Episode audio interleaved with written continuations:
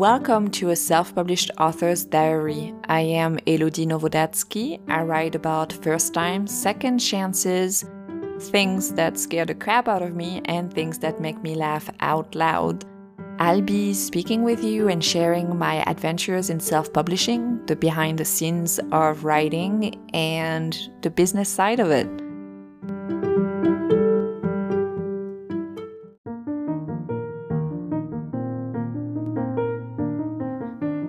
Before we get started today, a small message from our sponsor, Anchor.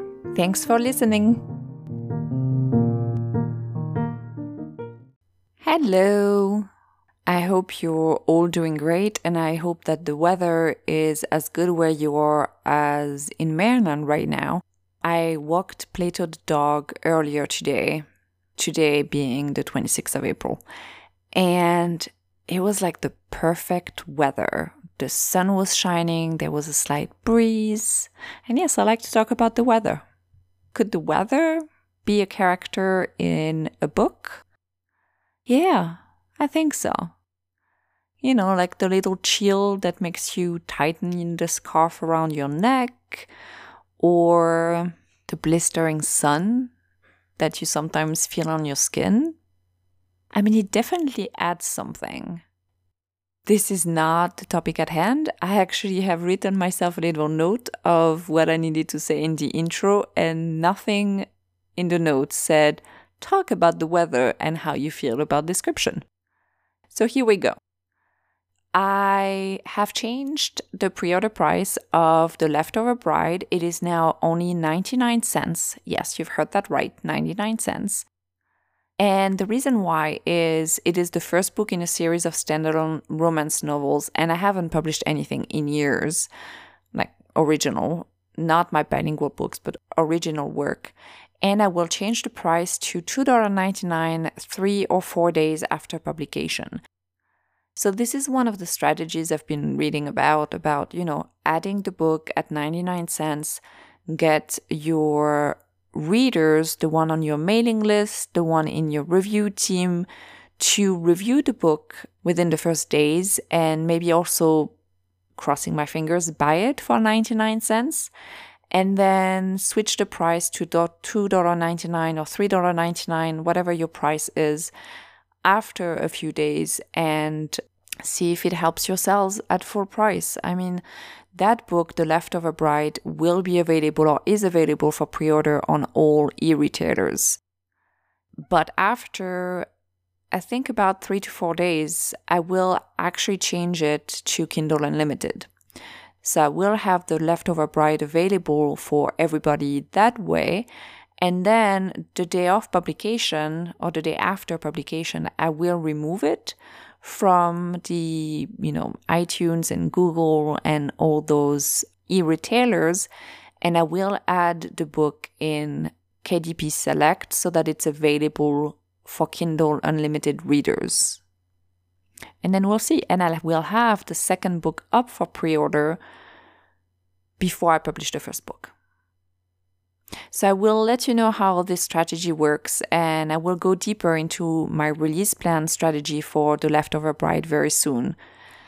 Talking about the um, pre-order price to 99 cent and then switching it after um, $2.99 or $3.99. I've seen that in several spots. So I've seen that on, I think, the Mark Dawson's class, on Kindle Entrepreneur or Kindle Entrepreneur. That's how it's called um, a few message boards and author groups, and then blogs. So there are quite a few spots. I mean, some of them also say like release your book at full price and then, you know, target certain newsletter and everything. But again, the English speaking market is not my main selling market. I need to be more visible in that market to begin with. So I'm crossing my finger that that 99 cent strategy might gain me a few readers. Um, and then they will go on to read the second book in the series. So, another thing I've done is that I've purchased Publisher Rocket to try to change my keywords and categories on Amazon when you publish a book on Amazon, you can choose um, seven keywords. And I always try like the keywords that I think will bring me the most sales or make the most sense. I try to have those keywords in my description as well, um, like in the book description, or I try to have them in the reviews section. But by using Publisher Rocket, I found out that one of the keywords I was using almost had zero searches. Zero searches.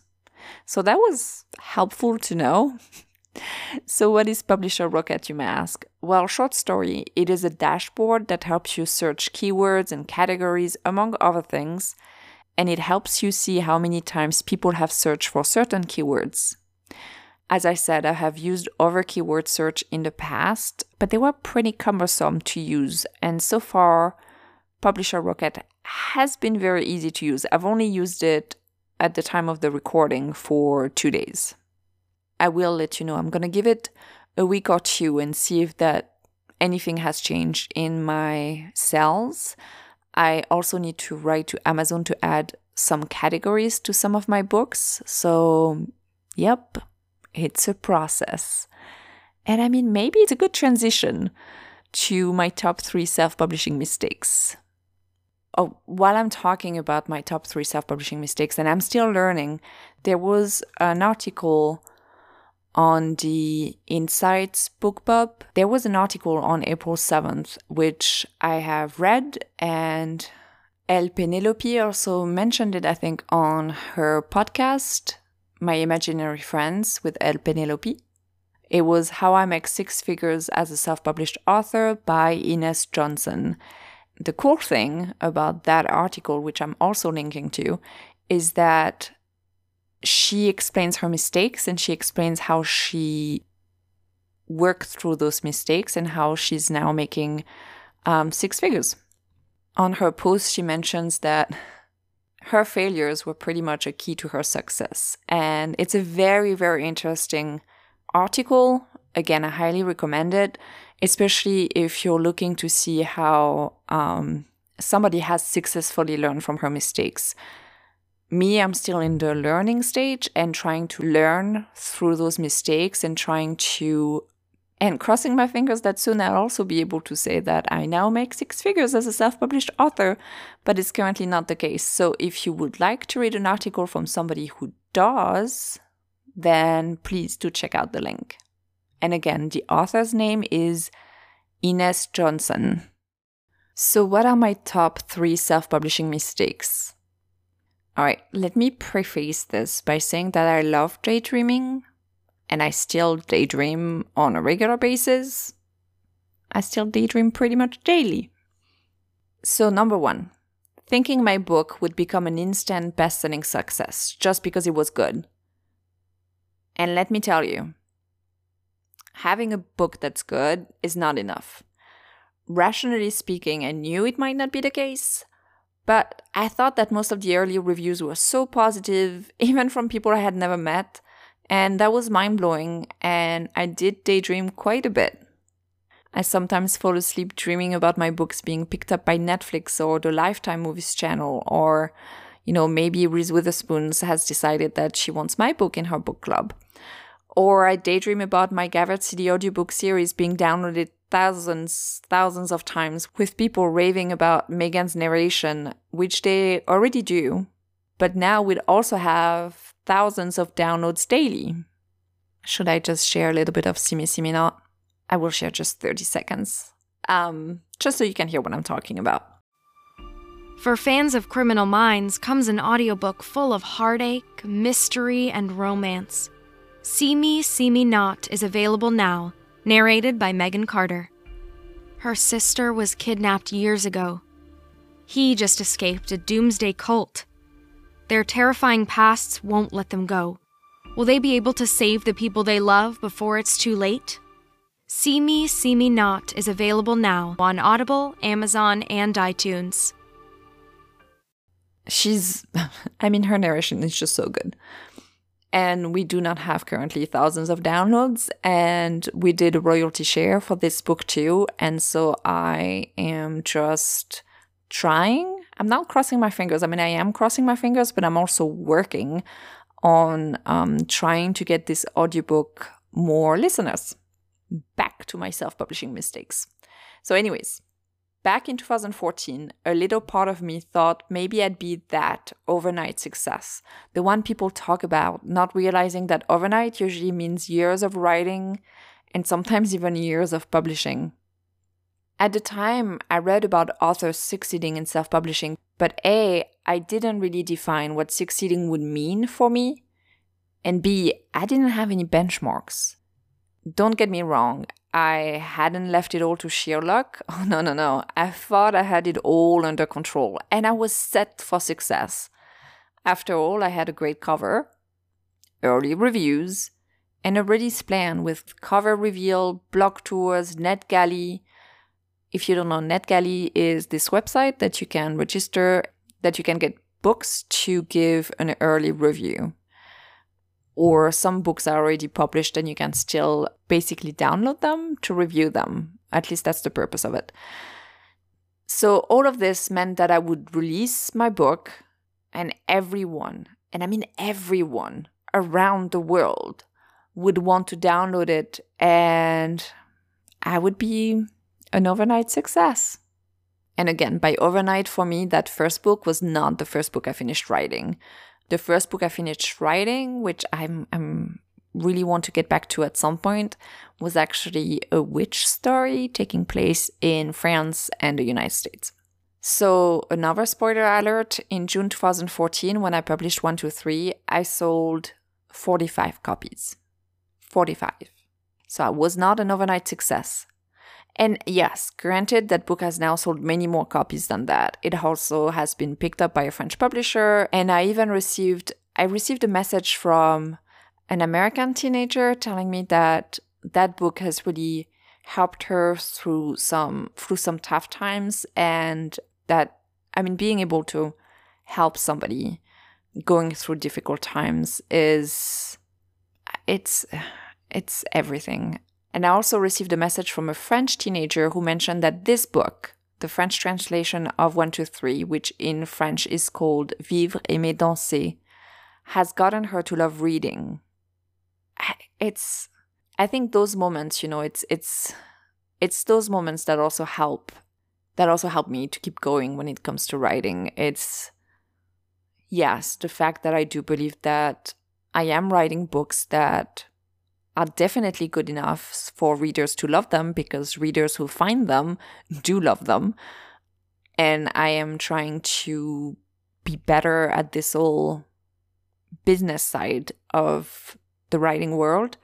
But it's also like getting those those emails from readers and fan arts and just being able to connect with readers in that way that they reach out and tell you how much the book has meant to them is is really is I think it's something that that just is just amazing. My second mistake was advertising to the wrong audience.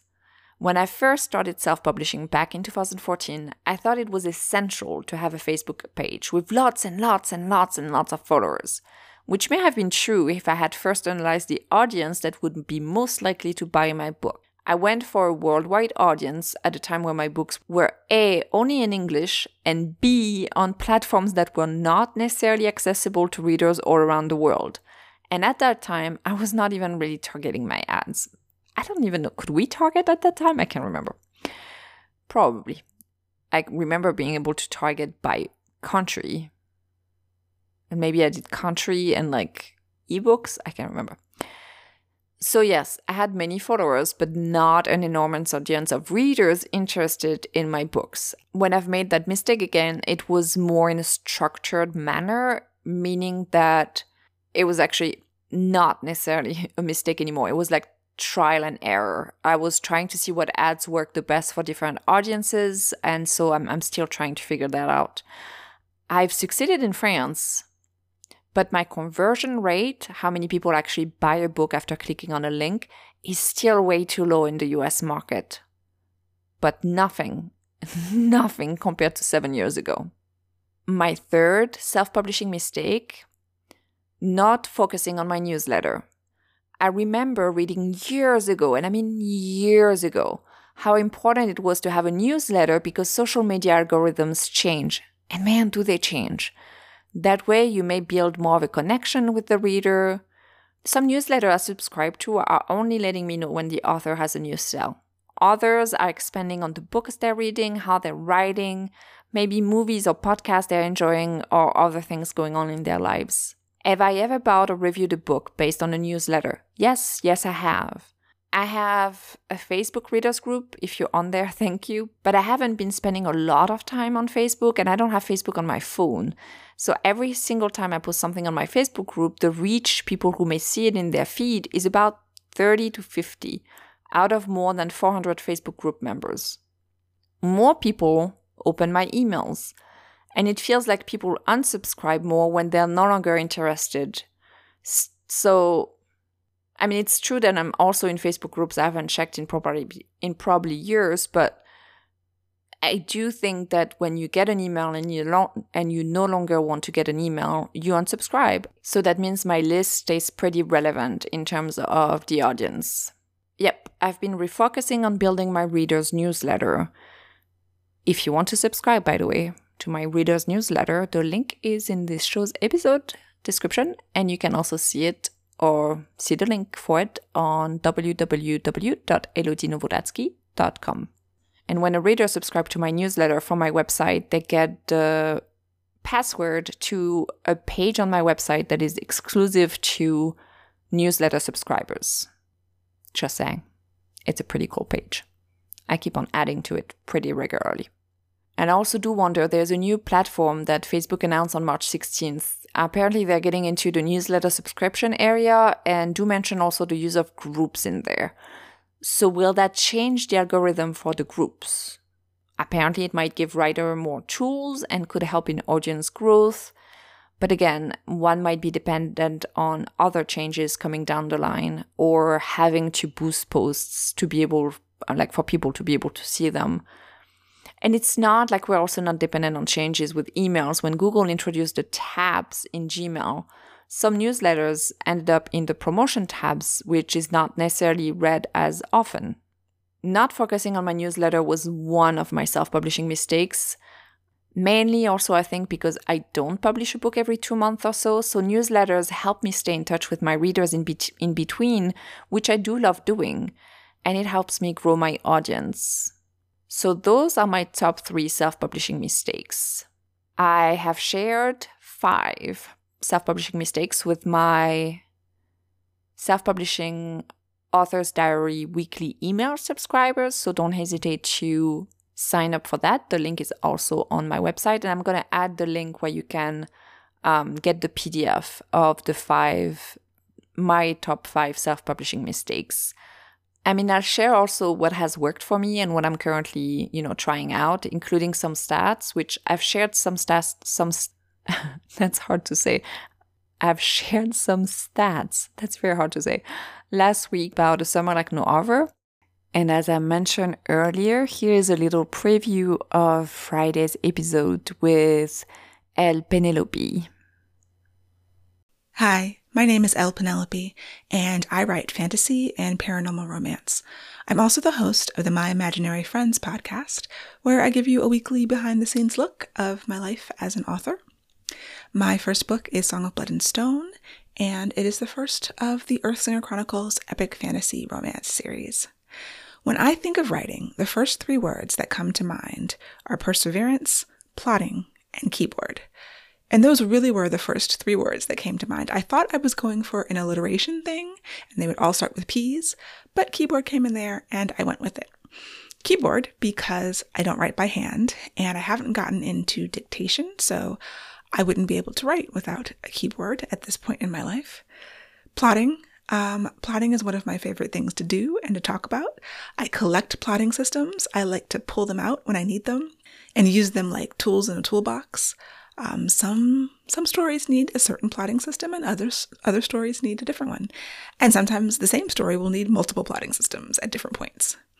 And of course, perseverance, which you need for when you're actually doing the writing to finish the book, and when you get into author concerns, publishing, whether it's indie publishing or traditional publishing, perseverance is one of the most important skills a writer can have. Thanks. Thank you so much for listening to help me and to help this podcast of mine. Do not hesitate to. the, the cat just sprinting down the stairs because I am sitting at the computer. Can you hear him? Anyways, um, to help me or to help this podcast and to help this podcast, um, please subscribe, follow the podcast, rate the podcast on Apple Podcast. That would be very, very, very helpful. And don't hesitate to share it with your friends, your family, whoever you think might be interested. And you can pre-order the Leftover Bride at 99 cents. The link is on the episode's description. Happy reading to everyone, and I'll talk to you very soon.